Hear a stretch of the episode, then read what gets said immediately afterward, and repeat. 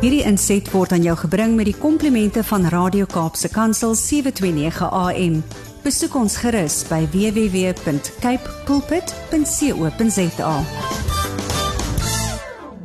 Lekker om saam met jou te kuier en saam met my op die lyn op op die ander kant van die lyn Annelies, goeiemôre. Môre aan jou en al die luisteraars op nog 'n maandag, die eerste maandag amptelik van die winter, Junie, kan ek glo nie. Kan jy glo? 1 Junie hier is ons in 'n nuwe maand, nuwe week. Hy hardloop vinnig, hy hardloop vinnig.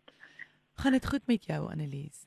Dit gaan goed met my, dankie. En met jou, Andre, en ek hoop met al die luisteraars ook. Dit gaan baie goed met ons, dankie. Nou Annelies, ek en jy gesels nou al so 'n bietjie 'n maand lank oor die ehm um, oor die kapings en die voertuigbotsings en die dinge rondom dit, maar ons het met een van ons onlangse gesprekke oor voertuigkapings benadruk dat slagoffers van kapings hulp moet kry om hulle te help om deur hierdie trauma te verwerk, maar 'n mens vergeet dat dit ook die ander insidente soos ernstige voertuigs voertuigbotsings ook voor kan geld. Waarom is dit so belangrik om hulp te kry en met iemand te praat oor hierdie tipe ondervindings? Ja, ons het in die uitgawe van Servamus wat ons so 'n paar maande terug gepubliseer het en wat spesifiek gefokus het op voertuigverwante misdaad, ook stories vertel van regte slagoffers van voertuigkaping en spesifiek van die ouens wat slagoffers wat van hierdie sogenaamde blou lig bende kapings. En een van die goed wat al daai slagoffers oor en oor gesê het is dat daar nie genoeg aandag gegee word aan die trauma wat daai slagoffers van misdaad beleef nie. Ek dink die fokus is so baie keer op jy weet wat word van die kar? Jy weet is die kar gered? Is dit is dat ons vergeet ons mense in daai voertuig gewees wat partykeer daar weet in die loop van 'n vuurwapen moes vaskyk en jy weet wat vir 'n paar ure dalk van hulle vryheid ontneem is of wat die situasie ook al was. So die mens agter daai misdaad moet ons nooit ooit vergeet nie. En die ongeluk wat van hierdie ouens vir ons gesê het is dat baie keer kom dit al daarby of begin dit dan daarby die oomblik as hulle daai misdaad rapporteer. Hulle kom by 'n polisiestasie aan of jy weet daar kom polisiebeamptes na die toneel toe. Dan het al daai polisiebeamptes nie altyd empatie met daai slagoffers nie en dit het die navorsing al bewys kan lei tot sekondêre trauma want vir baie van hierdie ouens is dit net ag dis nog 'n misdaad. Kom ek doen nou maar al die papierwerk en dit en dat en ek sorg dat die kar gekry word of dat die trekking company hulle deel doen ensovoorts ensovoorts ensovoorts en dan kan ons hierdie saakie ook nou afhandel. En dit is nie ek wil amper sê dit is nie die belangrikste deel nie. Die belangrikste deel is hoe word daai persoon op daai oomblik jy weet behandel? En ek dink dit is so belangrik dat daar um, deernis gegee word vir hierdie ouens en bietjie geluister word na hulle soos wat hulle daai misdaad rapporteer.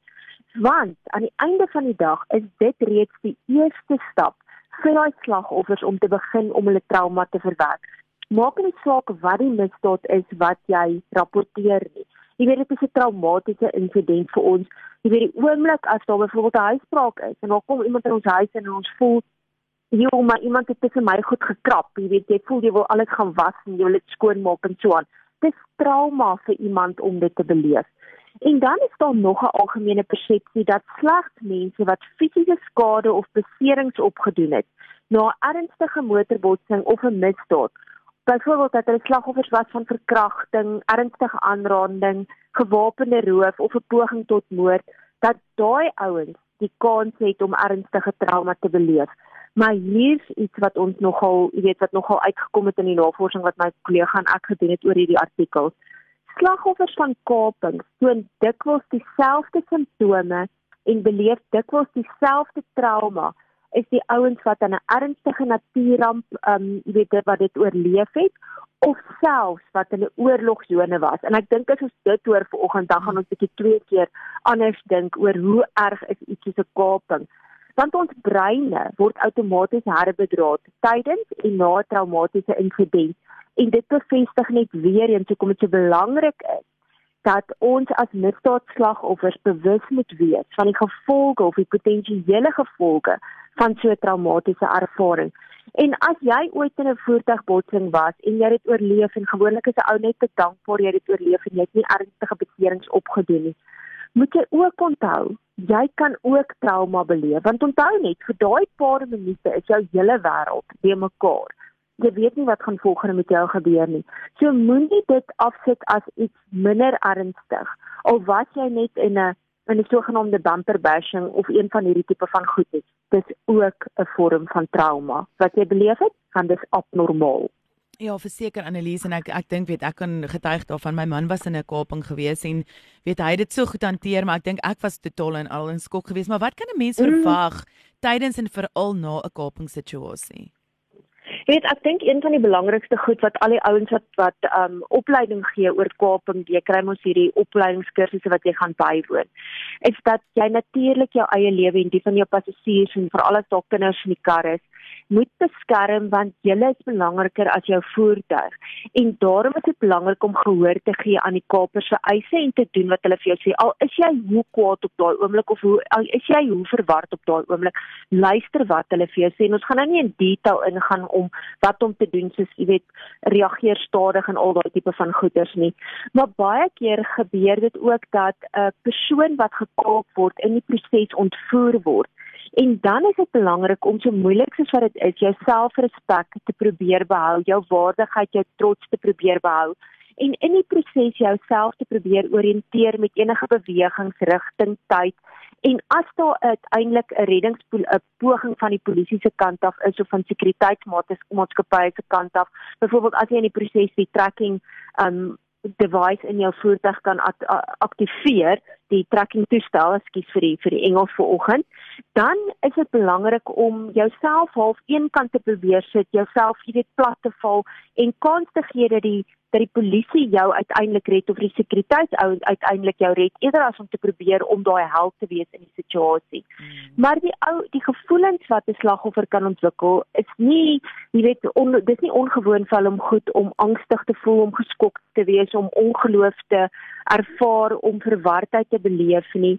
En natuurlik is dit ook moontlik dat party ouens mos dink man ek gaan 'n hero probeer wees en in die poging kan hulle, jy weet, hulle self aan so 'n situasie uh blootstel dat dit vir hulle lewensgevaarlik kan wees. So moenie probeer om tensy jy goed opgelei is vir so 'n situasie te probeer om so aanval teen te staan nie tensy jy weet wat jy doen en ek bedoel regtig soos 'n ernstige weet wat jy doen. Nie net jy het gou 'n halfuur of 'n halfdag kursus bygewoon nie, maar regtig jy soos 'n professioneel opgelei. En as jy ooit in 'n situasie is wat met 'n ontvoering gepaard gaan, is dit belangrik om jouself geestelik voor te berei dat jy alleen gaan wees vir 'n rukkie, dat jy sonder jou geliefdes gaan wees, dat jy gaan tred verloor met tyd en plek, dat jy dalk in omstandighede gaan wees wat glad nie ideaal is nie. Jy weet, as jy boeke lees oor mense wat in ontvoeringssituasies was, alles daarvan is abnormaal. Jy weet so probeer jouself maar so ver as moontlik dan geestelik 'n situasie voorberei dat jy in 'n abnormale situasie gaan wees en ek dink al wat 'n ou in daai situasie in daai stadium kan doen is maar net om te bid en hoop dat jy veilig uit daai situasie uit gaan kom. Hmm. Maar ek weet ook nie of dit 'n troos gaan wees nie, maar baie keer is 'n ou se aanvallers net so angstig en senuweeagtig omdat hulle nie weet hoe jou slagger offer gaan optree nie. En in die proses kan hulle ongelukkig ook ooreageer en dis hoekom jy jouself moet probeer kalm hou en stadig en rustig optree sodat jy nie vir daai ouens 'n 'n situasie skep waar tydens hulle moet aggressief raak om jou lewe net verder um jy weet in gevaar te stel nie. Mm, ek dink um, Annelies dit belangrik is is dat ons wel die luisteraars net weer herinner aan wat trauma is. Ja, dit is so 'n groot woord wat so baie gebruik word en die helfte van ons weet nie waaroor dit gaan nie en ek dink dit is belangrik om ons luisteraars te sê enige situasie wat 'n persoon oorweldig, geïsoleer of selfs totaal en vrees vir sy of haar veiligheid laat voel, soos 'n kaping of 'n voertuigbotsing, kan traumaties wees omdat hulle dit hulle verwagting van veiligheid en dat hulle voorheen in beheer wees was van iets verpletter en uiteindelik kan hulle baie emosioneel baie seer kry in in daai proses. So hoe meer hulpeloos en bevreesde persoon voel, hoe meer getraumatiseerd kan hulle wees. En daarom is dit ook belangrik om te onthou, dis nie net volwassenes wat trauma kan beleef nie. Maar kinders kan net so erg daardeur geraak word en dit kan ons beide fisies en emosioneel raak. En 'n mens hoef ook nie 'n direkte slagoffer te wees van misdaad nie. Jy het nou net gesê, jy weet, toe jou man deur daai situasie is van 'n kaping, het jy ongelooflike um gevoelens ervaar in daai situasie. Jy weet so, enige ou van 'n um 'n ou wat 'n ooggetuie was in 'n misdaadsituasie of in 'n ernstige voertuigbotsing kan trauma ervaar. Polisiebeamptes en nooddienswerkers wat baie gereeld met ernstige misdaad en botsingstonele gekonfronteer word, kan ook trauma ontwikkel en later selfs posttraumatiese stres ontwikkel. So enige ou wat 'n direkte of 'n indirekte slagoffer was van so 'n misdaad, kan uiteindelik trauma ontwikkel. En kom ons omskryf gou-gou dan 'n nou trauma vir ons vir ons luisteraars. Dis 'n fisiese of 'n geestelike besering wat deur 'n ernstige insident veroorsaak word. Met ander woorde, iemand wat 'n traumatiese gebeurtenis beleef, word amper 'n gewonde of 'n beseerde persoon, 'n persoon wat fisiese of emosionele wonde ontwikkel. En ek dink die Griekse woord vir vir wond is uiteindelik die woord wat van trauma afkom en dit dis my amper die beste beskrywing daarvoor is daai ding dat ons moet onthou dat dit ook 'n emosionele wond kan veroorsaak. So 'n persoon wat aan trauma blootgestel word, kan eenvoudig nie verwag om net eenvoudig met sy lewe môre normaal aan te gaan nie, want dis ook belangrik dat so 'n persoon nie groot besluite moet neem na 'n traumatiese ervaring nie. Baie keer dan sê ons mense man, ag nou, jy weet jy was nou in 'n in 'n situasie gewees. So neem nou besluit. Gaan jy nou hierdie huis verkoop of gaan dit en dit gebeur? Hmm. Dis die verkeerdste ding wat ons kan doen, want 'n ou het tyd nodig om deur hierdie trauma te kom.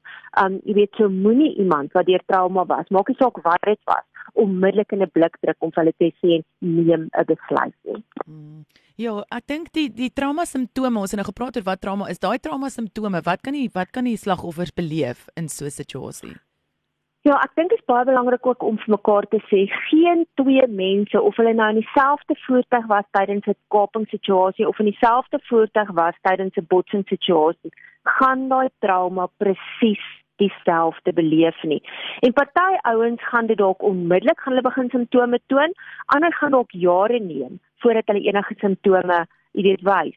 Maar ons moet onthou dat hierdie simptome uiteindelik tot potensiële probleme in ons werk en ons sosiale verhoudings kan lei as ons die daarvan werk maak om deur dit te kom nie. En daar's veral drie tipe simptome wat mense kan ervaar of dit word half in drie situasies of drie klasse geklassifiseer. Die eerste is dat ons goedes kan begin ervaar wat met ons gedagtes inmeng. So dit's byvoorbeeld terugflitsse of dat jy die hele tyd aan daai trauma dink.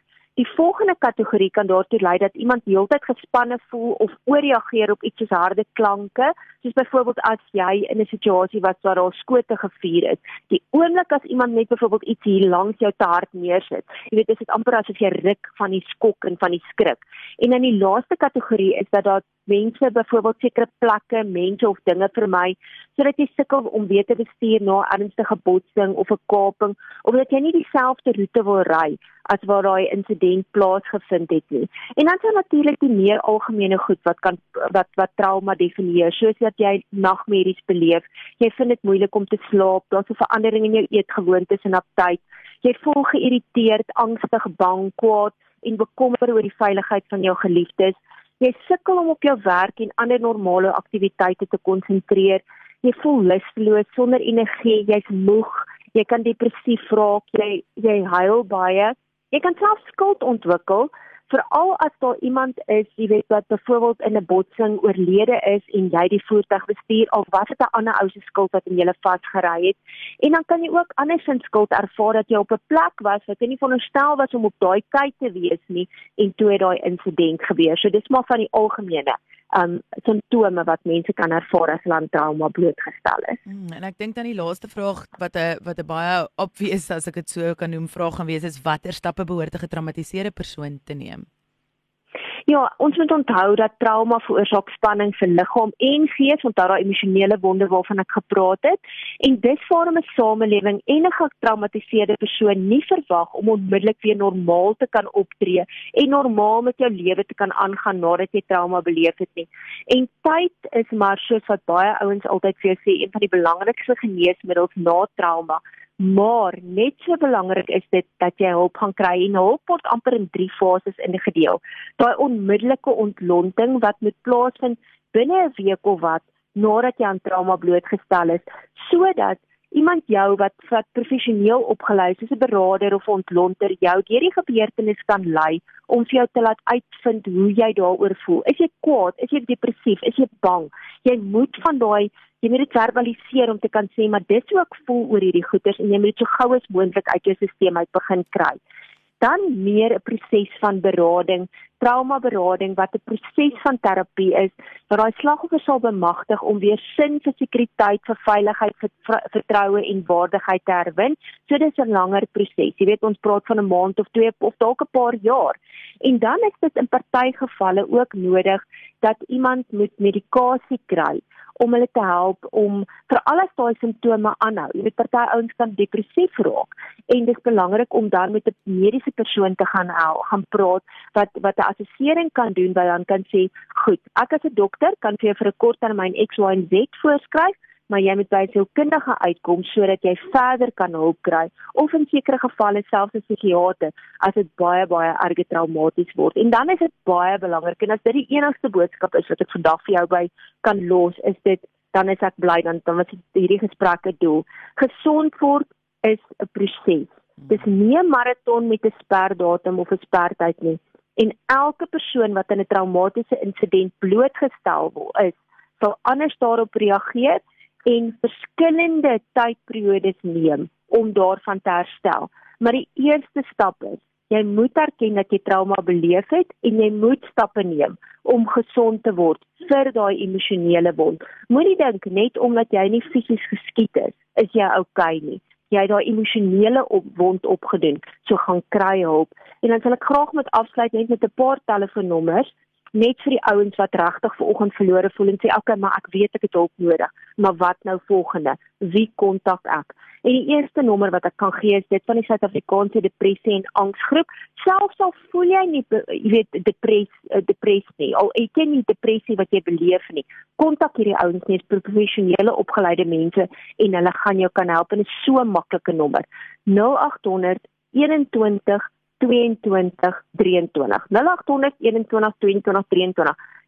skryf hom som op jouself en vir as jy ooit in 'n situasie is of jy 'n vriend of familielid het wat vandag moet kontak vir vir um, vir hulp na trauma. Dan sal ook die trauma hulplyn 0800 20 50 26 uh, 0800 20 50 26 hierdie twee nommers is hoofsaaklik kantoornommers tot so 5 uur 6 uur in die aand en dan sal ook 'n 24 uur hulplyn. 0800 567 567. So die 24 uur hulplyn is 0800 567 567. Sjoe. Dankie Annelies, dit is regtig baie baie baie hulpvaardig en is my so lekker dat ons oor al hierdie slegte goed gepraat het, maar aan die einde van die dag gaan kom jy en sê luister maar, ons wil 'n bietjie trauma praat, ons wil 'n bietjie met ons luisteraars gesels oor wat as jy deur al hierdie goed is, kom ons maak kontak met hierdie mense. So, as jy enigsins nie hierdie nommers gekry het nie, kan jy vir my of Annelies kontak. Annelies is van Servamus. Kry jou hande op hulle um online tydskrif of op hulle fisiese tydskrif waarby jy kan inteken. Hoe kan hulle met jou kontak maak Annelies? Die maklikste is gaan ons webwerf toe www.pinserfarmers.co.za. Al ons besonderhede is daar onder kontak of as jy vinnige papier by jou het, editor@serfarmers.co.za is my maklike e-posadres of natuurlik op sosiale media, Facebook, Twitter, LinkedIn en Instagram gaan jy ook van ons goeders kry. Van ons post, ons sê vir jou waaroor gaan ons huidige uitgawe en ja, kontak ons asseblief en teken in op die tydskrif. Ek het nou 'n 'n forensiese patoloog wat een van ons tydskrifte in die hande gekry het wat wat ingeteken het na aanleiding van 'n konferensie en hy sê I found the information and the content extremely helpful and valuable en ek dink nogal dis 'n kompliment van so 'n slim ouma af. Verseker. Annelies, baie dankie. Ek sien uit om volgende week saam met jou te kuier. Jy moet 'n baie lekker en warm week hê. Dankie dieselfde vir julle in die kop. Moenie verspoel nie. Ons gaan Mooi ons bes probeer. Dankie. Mooi bly totsiens. Hierdie inset was aan jou gebring met die komplimente van Radio Kaapse Kansel 729 AM. Besoek ons gerus by www.cape pulpit.co.za.